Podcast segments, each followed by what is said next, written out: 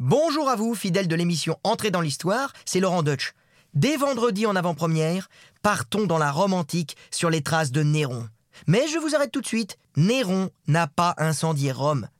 Mais soyez pas déçus, s'il a suscité pareille calomnie, c'est qu'il était quand même bien agratiné. Un exemple, il a fait tuer sa mère. Pourtant, il lui devait son trône. Et il ne s'arrêtera pas là, car il avait le sens du spectacle. Et oui, dans cet épisode, nous verrons aussi la plus grande ambition de Néron, celle de devenir un artiste vivant. Pour tout savoir, rendez-vous vendredi prochain pour ce nouvel épisode d'entrée dans l'histoire sur l'application RTL et sur toutes nos plateformes partenaires.